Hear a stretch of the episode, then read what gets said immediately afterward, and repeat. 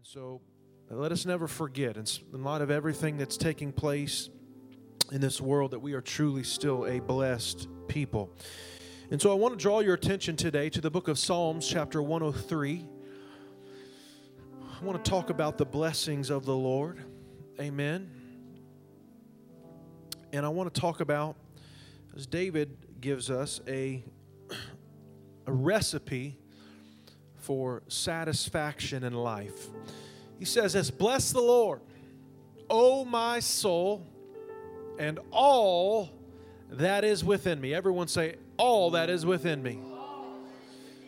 Bless his holy name. Bless the Lord, O my soul. Forget not all his benefits. Verse 2, 3, for who forgives all of your iniquities. Here David's going through the benefit package of a child of God. He's saying when you live for God, don't you forget you've got some benefits.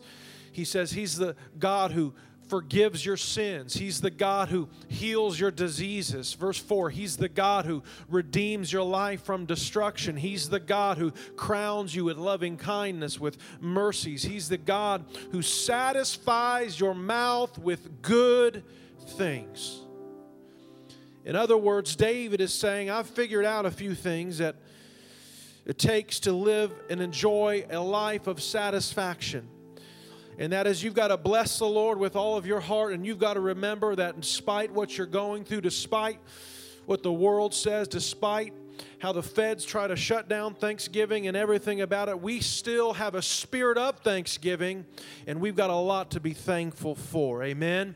And so for the next few moments, I want to just simply preach to you on this subject, the secret to satisfaction.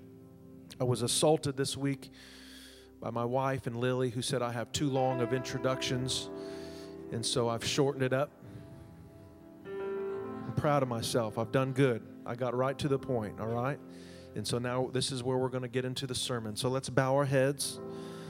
Let's pray. Lord Jesus, we thank you for your grace. We thank you for your mercies. God, we pray, Lord Jesus, that you would just give us a spirit of thankfulness.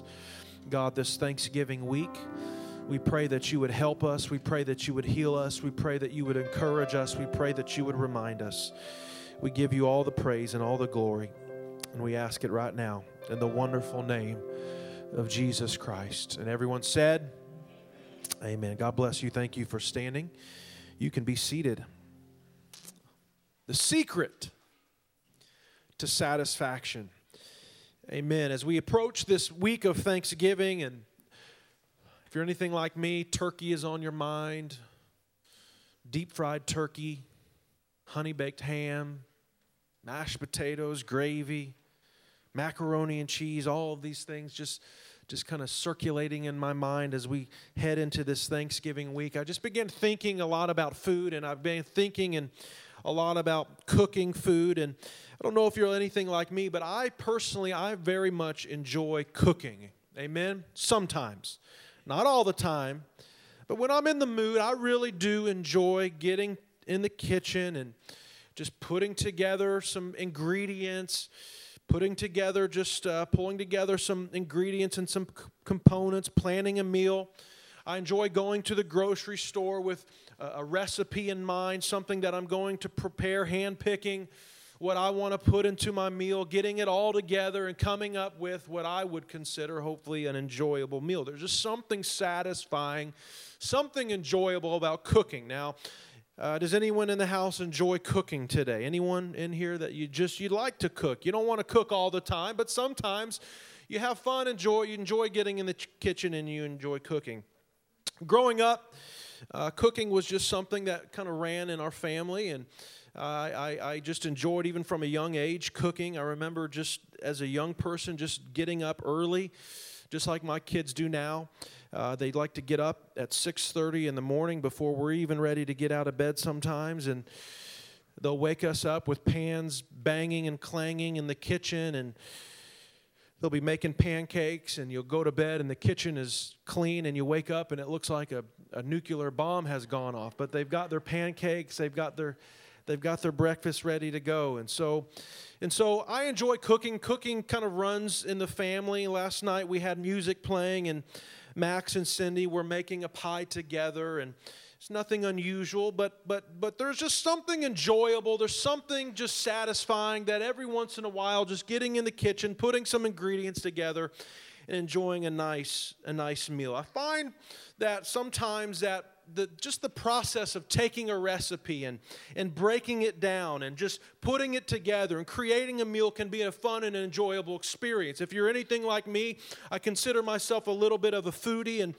sometimes I'll find myself just with this pastime or just thing that I like to do, cook. Sometimes I'll go to a restaurant or I'll be out and we'll have a meal with a friend or at a family, and I'll find something that I like, a dish that I like, or something on a menu that I like, and I'll find myself at times just beginning to think about the food, and I'm trying to kind of pick out ingredients, and I'm trying to pick out flavors, and I'm thinking in my mind about how this particular meal was made, the process, and I'm thinking about the texture, and I'm trying to do the best I can to analyze everything I can about a particular dish or a particular meal so that I can go home and try to make it for myself. Has anyone ever done that? I like to do that. There's a couple years ago, I kind of got on this particular kick. I worked at a restaurant called Dunaway's. It's no longer around, but when we first got married, I was working at this restaurant, Dunaway's, and they had this very famous shrimp cocktail sauce. The owner of Dunaway's at the time used to be a co-owner of St. Elmo's, Jeff Dunaway, and he took the recipe for their world-famous shrimp cocktail sauce off to Dunaway's. And over time, I got to know the chef and the kitchen staff, and I began trying to pick their brain about how to put together this recipe for this world-famous shrimp cocktail sauce. Has anyone ever had the cocktail sauce at St. Elmo's or Harry and Izzy's? Anyone, by a show of hand? Oh, my goodness. We've got to culture this church. I'm going to bring some shrimp cocktail sauce into church, and I'm just going to watch. We're going to set the camera up. Cleve, have you ever had this stuff? No? My goodness. Well, we're going to have to change that here soon.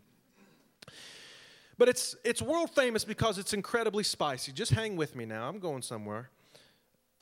It's made of actual horseradish root. And they take the root and they shave this fresh horseradish into a bowl, and they add a few other ingredients, oregano, salt, and some pepper, and then they add ketchup or whatever sauce they want, and just the freshness of that horseradish will give quite a powerful kick. But I realized that I was making this sauce, and it was not quite to the level that St. Elmo's has perfected, and I began realizing that there was a secret ingredient that I had been missing, and it was this horseradish oil that you couldn't get anywhere in the city of Indianapolis. You couldn't hardly find it online. There was really only one place in the Midwest where you could pick up this particular ingredient to elevate the kick that this shrimp cocktail sauce had. It was at one place. It was a grocery store called Jungle Jim's in Cincinnati, and I remember we would take special trips out to Cincinnati because I was obsessed with getting this shrimp cocktail sauce just right. And I remember one Thanksgiving, I believe it was, we had some friends over, the Shanks to the Lingwoods. We were just enjoying a meal, I believe, and I had made this shrimp cocktail sauce, and a good friend of mine had decided that he was going to be brave enough to not only try this shrimp cocktail sauce, but man, he began to just heap this cocktail sauce on. And I'm telling you, this stuff was like nuclear. This stuff was like hot. And he began eating this stuff, and I'm telling you, he about had an absolute just mental breakdown, physical breakdown, heart attack. In fact, his wife told us that night he literally sweat through his clothes in the bed that night. She kicked him out of the bed. But I learned that there are sometimes some recipes that require just a certain ingredient to make all of the difference. That no matter how hard you try to replicate it, no matter how much you may enjoy certain dishes, certain recipes, that there's sometimes just some ingredient, something that would be missing that would prevent you from duplicating a secret sauce, a secret spice, a certain step in the preparation, or maybe just a flavor you can't pick out. And at the end of the meal, you find yourself feeling unsatisfied with your outcome because something is missing and it's just not the same. Cindy and I were driving yesterday in Franklin, and we were driving by Kentucky Fried Chicken, and I asked her, I said, Cindy, if someone gave you $1 million to eat Kentucky Fried Chicken, nothing but it, for an entire month, for every month you eat nothing but Kentucky Fried Chicken, and you get $1 million up, then how many months would you do it? And she began thinking about it. I said, first of all, would you do that? And she thought about it, and she said, you know, I think I would. And I said, you better believe you would. And it might go into overtime. You might have to go into 2 or 3 months.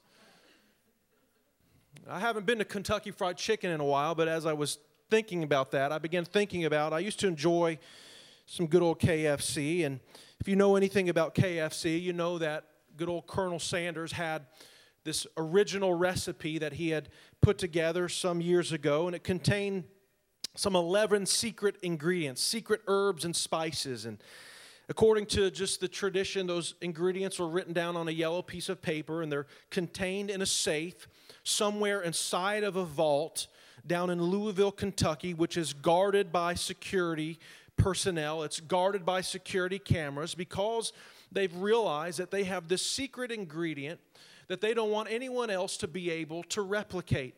In fact, they go to such great extents to protect this secret ingredient, these secret spices and herbs that they've combined to put together, that they actually will purchase these particular and individual spices, herbs, and ingredients from 11 different vendors. They'll have them delivered to a separate site, and then they'll hire another company to mix these ingredients together so that no single vendor, no single person will know all of the ingredients that they have put together inside to make their famous Kentucky Fried Chicken batter. And if you read about why they do this, they've just decided that they have come up with a recipe, that they have come up with a formula that has given them great success. And they have gone to great lengths to try to keep people from repeating their world-famous recipe. They've just learned over time that when you find something that is worth repeating, when you find something that is valuable, when you find a recipe that is satisfying, you go to great lengths to make sure that you can contain it. And so we find here in the book of Psalms, chapter 103, we find where David here in the book of Psalms gives us a recipe for living a satisfied life. And he goes into the vault of his experience. He goes into the vault of the Word of God, and he gives us just a formula that he says that he has discovered for living a satisfied life. And so we find his ingredients here in the book of Psalms, chapter 103, when David says, "Bless the Lord, O my soul, and all that is within me. Bless his holy name."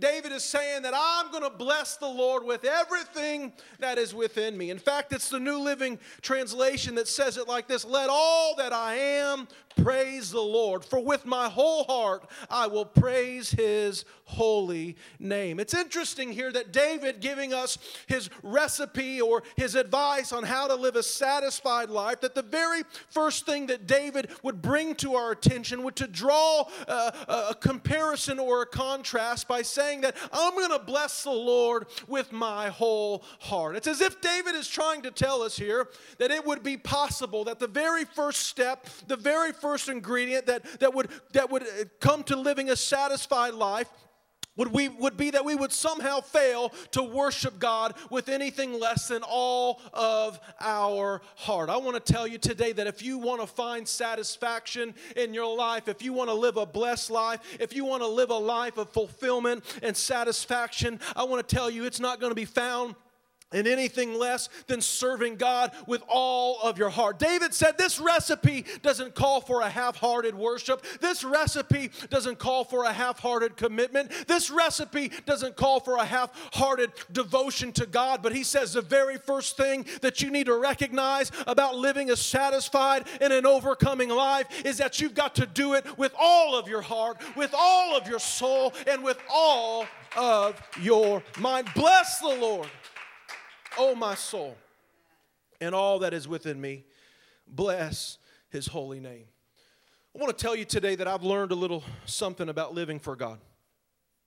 And that is, if you are going to tap into the secret of living a satisfied life, that you've got to learn the secret of living for God with everything inside of you. I've learned that living for God with all of your heart is easy to do.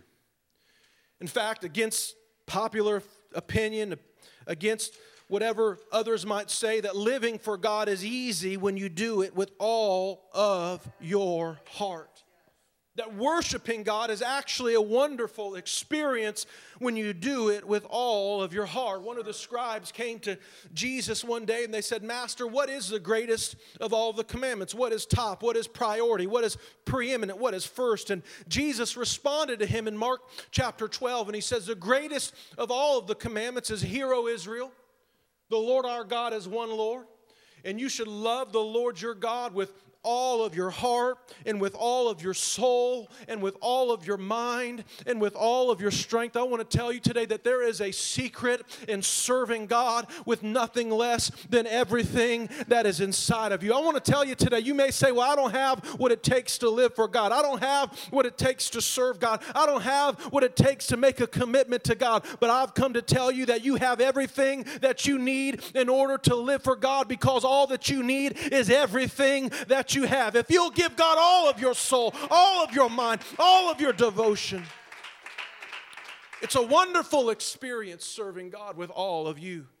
But I've also found that the opposite is true as well, Brother Rick, that not only is it a blessing to serve God with everything that you have, but sometimes I've discovered that life can be frustrating, that a walk with God can be discouraging, and serving Christ can even feel unsatisfying when you do it half-heartedly.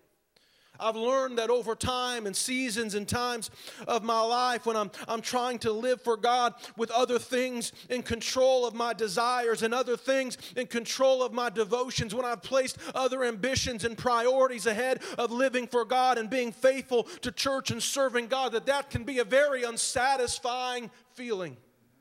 Has anyone ever discovered that when you allow things into your life that block out your commitment to God, when you allow other things in your life that block out your decisions to put Christ first, to worship Christ first, to serve Christ first, that can leave you feeling unsatisfied? It can leave you feeling frustrated. It can leave you feeling discouraged. But I want to tell you that when you put God first, everything else just seems to align itself. I want to tell you today that just like Jesus says, you can't serve two masters, that you're either going to love the one or you're going to hate the other, or you're going to hate the one and you're going to love the other. But if we will seek Christ and His kingdom first, I want to tell you there is satisfaction for your soul. There is joy that is available if you will worship God with everything that you have.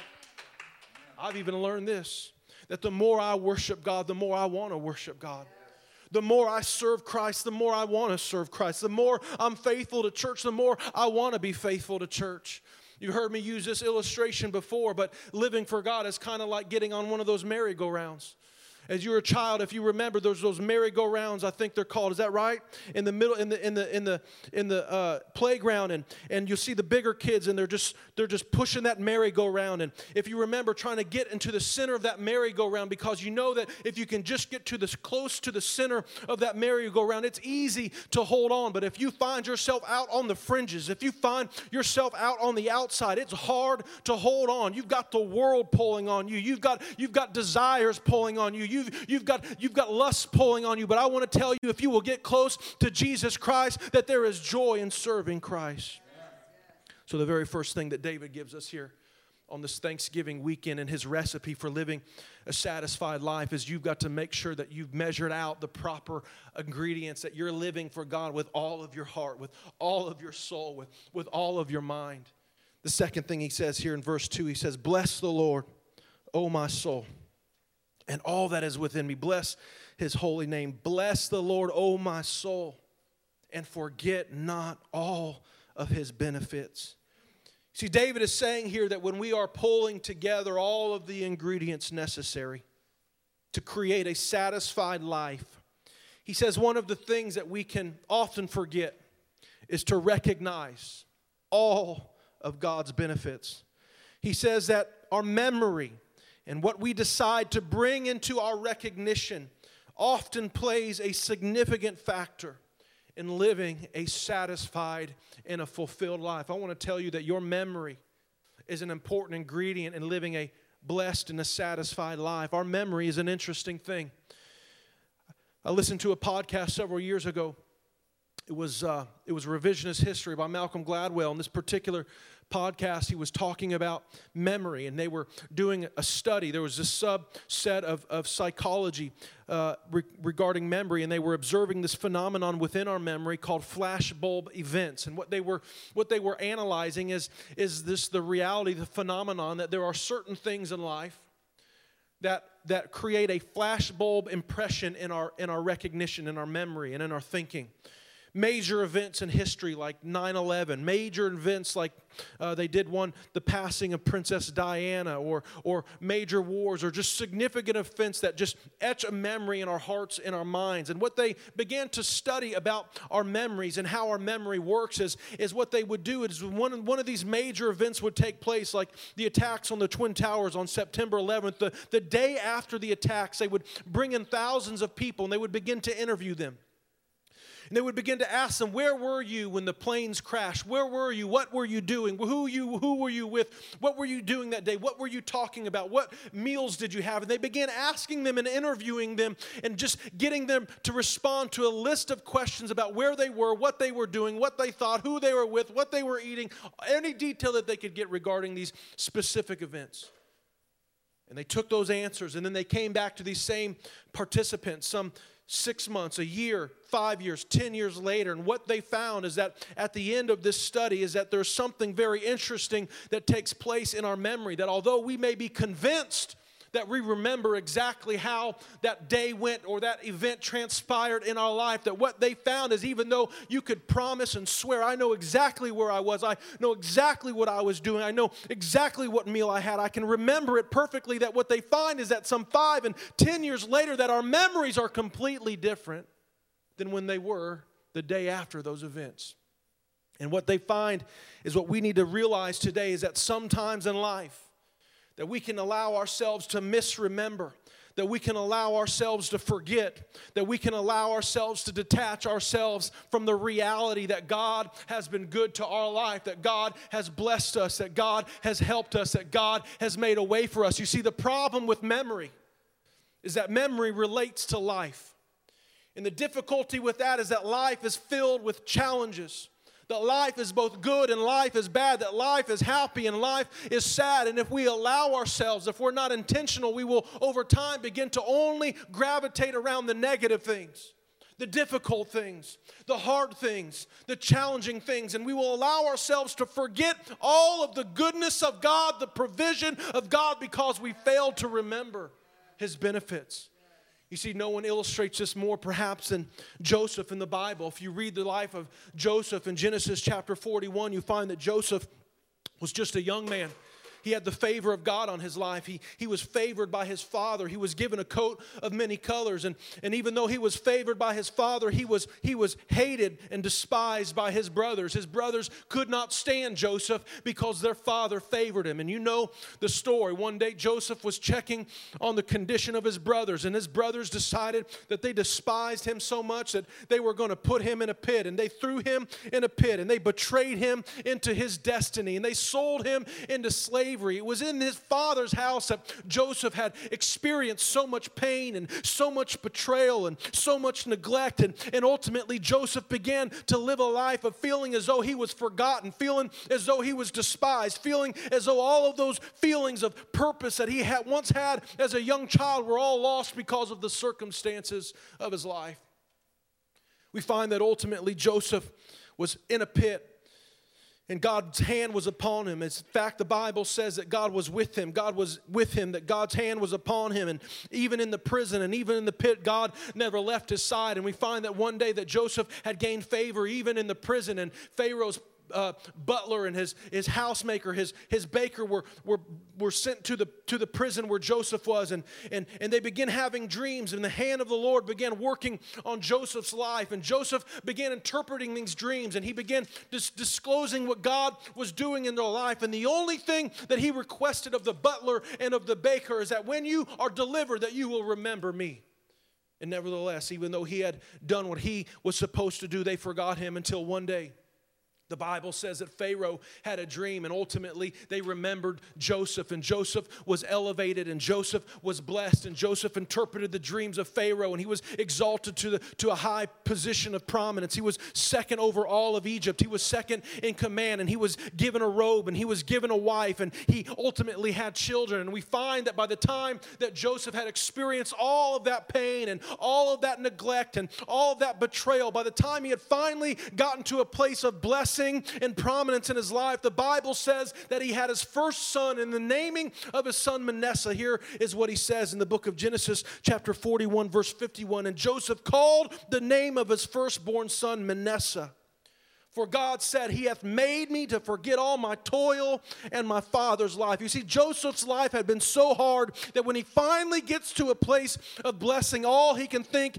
is to try to forget all of the troubles in his past. But even in this, we can find the pain in Joseph's confession that his father's house was painful. It was full of toil. It was full of turmoil. And Joseph is saying, now that I'm living a blessed life, I just want to forget about everything. I'm willing to forget all of the memories. I'm willing to throw out even the good with the bad, because I've finally gotten to a place of prominence. But the Bible tells us that Joseph kept on living. And in just a little bit of time, he had a second son.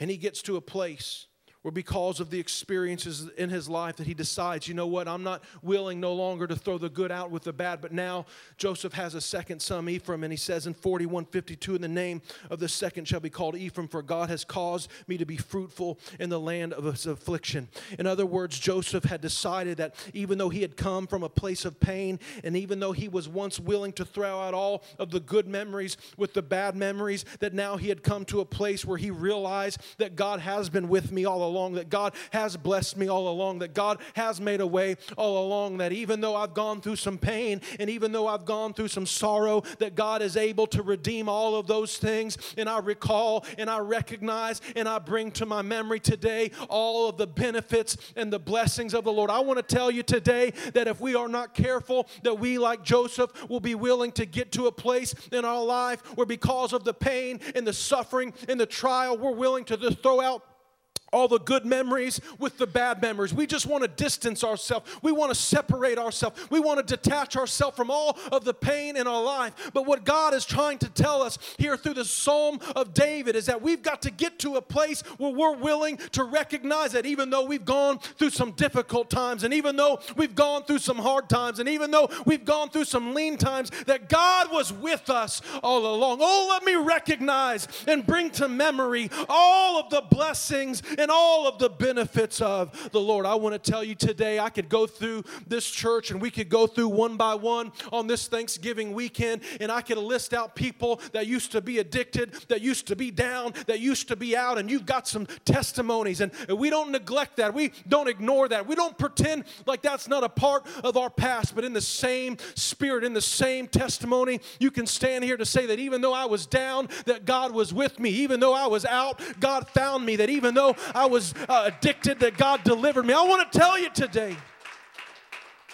that part of the secret of living a satisfied life is that we don't get so caught up in our negative thoughts, in our negative emotions, in our negative memories, in our negative feelings, that we fail to realize that even though we did have some hard times, that God was with us all along. You see, the secret to your satisfaction is not to ignore all the bad things that have happened in life, or to pretend that life isn't hard sometimes. Rather, we realize that through it all, that God has been good to us. We find sweet satisfaction no matter what we're going through, when we realize that God was with us, that God was for us, and that God made a way. Look what David goes on to say. He said, "Bless the Lord, O my soul, and all that is within me. Bless his holy name.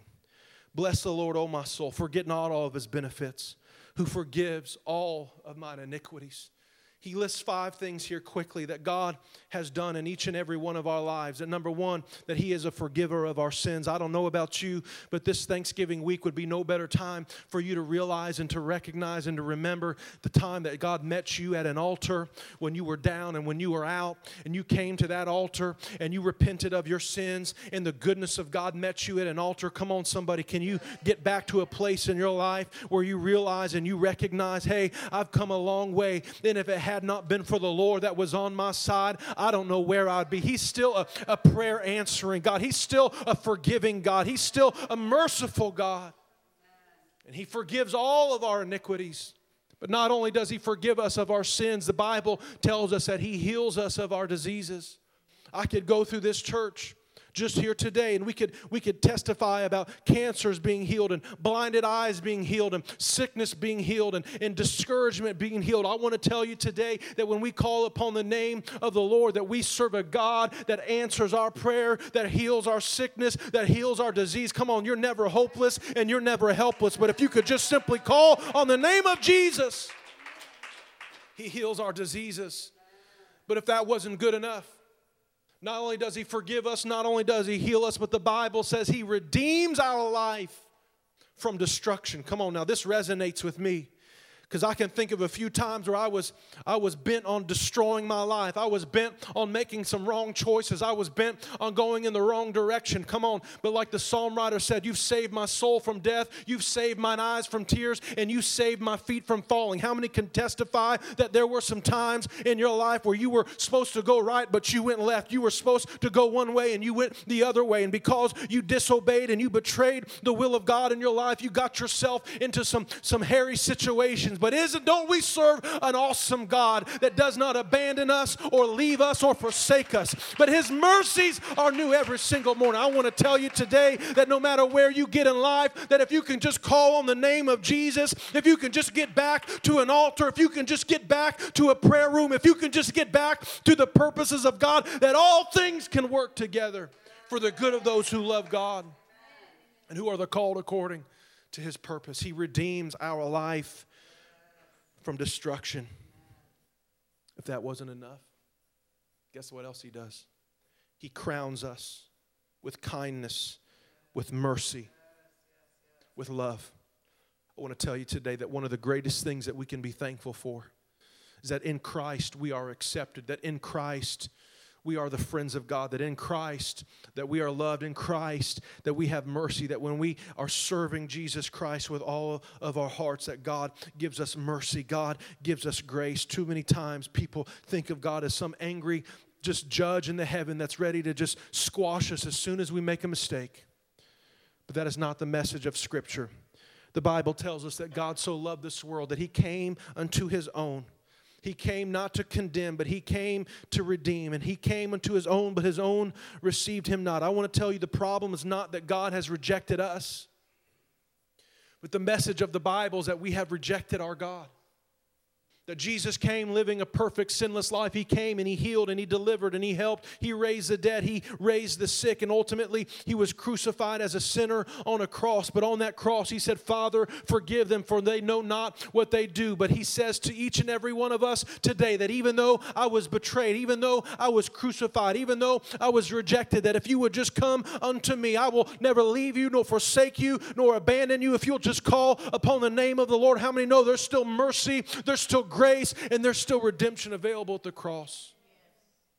And finally, He satisfies our life with good things.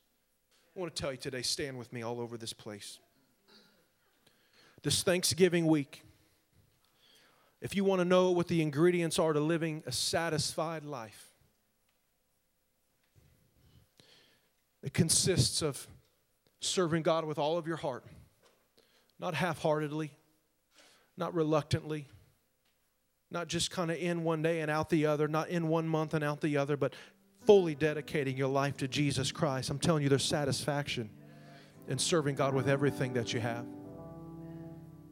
Furthermore, David said that when you find yourself in some challenging times, I know that sometimes Thanksgiving or Christmas or the holidays, for some of us it can be the best time of year, but the reality is for others of us it can be the worst time of year. Because it's in these times and in these seasons that we have to reflect and deal with the realities of our situations, our family, our life, that we can distract ourselves throughout the year, but during the holidays we have to come to terms with some things. But David says that even when you find yourself in those difficult times, in those difficult seasons, don't you throw out the good memories with your bad memories. Because if you'll just take some time to recognize and realize that even though you were in prison, and even though you were in the pit, and even though you were betrayed, and even though you were neglected, that God has been with you all along, and He's still your Savior, He's still your healer, He's still your deliverer, and He's still got mercy for your life. You see, what I've learned is that sometimes some of those ingredients, some of those recipes, some of those meals that we just try to figure out but can't quite duplicate, leaving us feeling unsatisfied. That sometimes the ingredients aren't as complicated as we think. Yesterday we were going through the drive-thru at McAllister's, and I hate to admit it, but I've become absolutely addicted to McAllister's iced tea. Pray for me, Brother Rick. I mean, it's bad. I'm not kidding. I'm there 2-3 times a day. They know my name. Is this the truth? They know my name. Not just one of them, many of them. I had to drive out to West Washington Street to get one of these little tumblers because they'll give you the tea for half price. It's sad. And I've had a lot of tea in my life, all right? In fact, I remember growing up, my dad would get these little glass containers, and he would fill them up with water, and he would put just like bags of tea in this container and set it outside and just sun brew the tea. Man, that was good. And I've had tea everywhere I can have tea. But there's nothing like McAllister's tea. Am I right? And I figure they've got to be doing something different. They've got to be buying, importing some tea from India, overseas. They've got to have their own just source of tea leaves. Something they're doing, or maybe they're spending millions of dollars on brewing equipment. And so yesterday, we were going through the drive-thru, and we got to talking to Courtney, who actually is a backslider. And she's one of the ones that knows me there. And we just got to talking. And I just decided I'm going to ask, what is it about your tea that makes it so special? And you know, she said something that was profound, because there's some truth in it. She said, you know, there's really nothing special. All it is water, Lipton tea bags, and sugar. What's that? 8 cups. And what? 8 cups of sugar. 8 cups of sugar. Now, I never get that much, but she said the reality is all we're using are some basic ingredients that you could duplicate yourself. Lipton tea bags, water, and a lot of sugar. You know, while I was surprised to hear that, I realized that there's something profound about that today, because there's probably some of us in here, and like me, you've been seeking out satisfaction. Maybe you're not going to McAllister's 2 or 3 times a day, but you're seeking satisfaction in something else in life, and you keep going back, and you keep going back, and you assume that I can never quite find the satisfaction for my life or for my soul. But what I've come to tell you is that maybe the ingredients to living a satisfied and a fulfilled life are not as difficult or as secret as you think, that if you would just make a decision that I'm going to commit my life to God, not just some of it, but all of it, that I'm going to live for God. I'm going to recognize that in the difficult times and the hard times, hey, that God has been with me all along. I want to tell you that if I'll just not forget that He's a Savior, and He's a healer, and He's a deliverer, and He's a forgiver of sins, and He's got mercy, and He's got grace, I can too enjoy the satisfaction of living for God, for myself. All over this place, can we just lift our hands?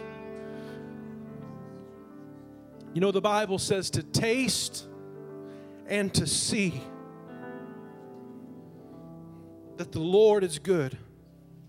That sometimes you've got to taste it for yourself. You've got to experience this living for God thing for yourself. to recognize and to realize that, man, there's just something satisfying about that. I know what others have said. I know what others have done, but there's just something satisfying about the presence of God in my life. There's something satisfying about a commitment to the Lord. There's something satisfying about being in church. I want to tell you today, you've got to taste and see for yourself all over this place. Lord Jesus, come on, can we just lift our hearts to the Lord right now?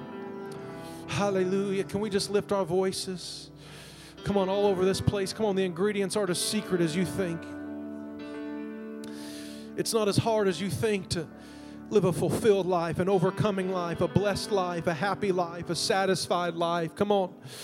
The ingredients is simple. It's just a little bit of tea. It's just a little bit of water. It's just a little bit of sugar. It's just a little bit of commitment. It's just a little bit of devotion and dedication. Come on, it's just a recognition that God is a Savior. He's a forgiver of sins. He's a healer of disease. He's a way maker and a merciful God. I want to tell you, if you'll just put it together in your life,